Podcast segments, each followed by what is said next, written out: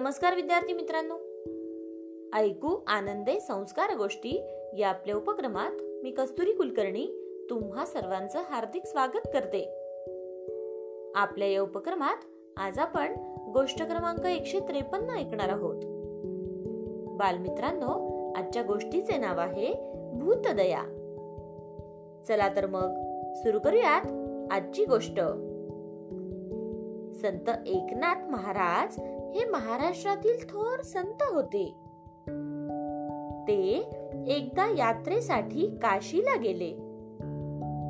मग तिथून काशीची पाण्याने भरलेली कावड घेऊन रामेश्वराला जाण्यासाठी ते निघाले.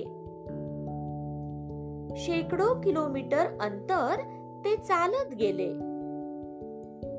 ती कावड रामेश्वरच्या महादेवावर ओतली की पुण्य पदरात पडते अशी भक्तांची भावना होती. ती त्या काळातील तपश्चर्याची एक पद्धत होती. रस्त्याने येताना त्यांना वाटेत एक गाढव दिसले. उकिरड्यावर ते गाढव तडफडत होते. केविलवाणे ओरडत होते. त्या रस्त्याने अनेक वाटसरू येत जात होते. पण कोणीही त्या गाढवाकडे लक्ष दिले नाही. एक श्रीमंत माणूस तीर्थ स्नानावरून परत येत होता. मात्र त्या श्रीमंत माणसानेही गाढवाकडे न पाहता तो सरळ पुढे निघून गेला. संत एकनाथांना त्या गाढवाची खूप दया आली. मग त्यांनी आपल्या घागरीतील पाणी त्या गाढवाला पाजले आणि नंतर मंदिरात ते पोहोचले. देवाच्या दारी यात्रेकरूंची मोठी रांग लागली होती.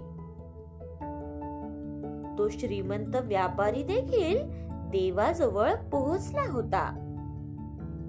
मग तो देवाला म्हणाला देवा आतापर्यंत लाखो रुपयांच्या देणग्या मी तुला दिल्या. तुझ्यासाठी तीर्थक्षेत्राची घागरही मी आणली आहे. रामेश्वरा दर्शन दे. माझ्यावर कृपा तू कर. व्यापाऱ्याने दान पुण्य आणि तप खूप केलेले होते. त्यामुळे महादेव त्याला म्हणाले अरे तू दुर्दैवी माणूस आहेस. तुला फक्त माझे शब्द ऐकू येतील पण मी तुला दिसू शकणार नाही. कारण दर्शन देण्यासाठी मी उकिरड्यावर पडलेला होतो. तेव्हा तू माझ्याकडे ढुंकूनही पाहिले नाहीस. सरळ पुढे निघून गेलास. आता मी तुला कधी कधी दिसणार नाही. मग त्या श्रीमंत व्यापाऱ्याच्या लक्षात आले. की उकिरड्यावर असलेले ते गाढव नसून सोंग घेतलेला देव परीक्षेसाठी आला होता. संत एकनाथांना रामेश्वराचे दर्शन झाले.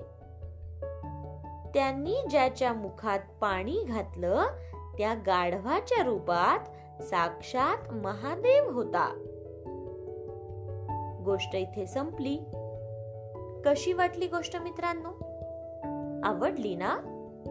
मग या गोष्टीवरून आपल्याला एक बोध होतो बघा. तो बोध असा की देव कोणत्याही रूपात येऊन भक्ताची परीक्षा घेऊन त्याला त्याच्या साधनेचे त्याच्या तपश्चर्येचे फळ देत असतो. त्यामुळे आपण नेहमी चांगले वागावे. प्राणी मात्रांवर प्रेम करावे. आणि गरजू प्राणी मात्रांना योग्य मदतही करावी. काय? येत ना लक्षात? चला तर मग. उद्या पुन्हा भेटूयात. अशाच एका छानशा गोष्टी सोबत आपल्याच लाडक्या उपक्रमात ज्याचं नाव आहे ऐकू आनंदे संस्कार गोष्टी. तोपर्यंत नमस्कार!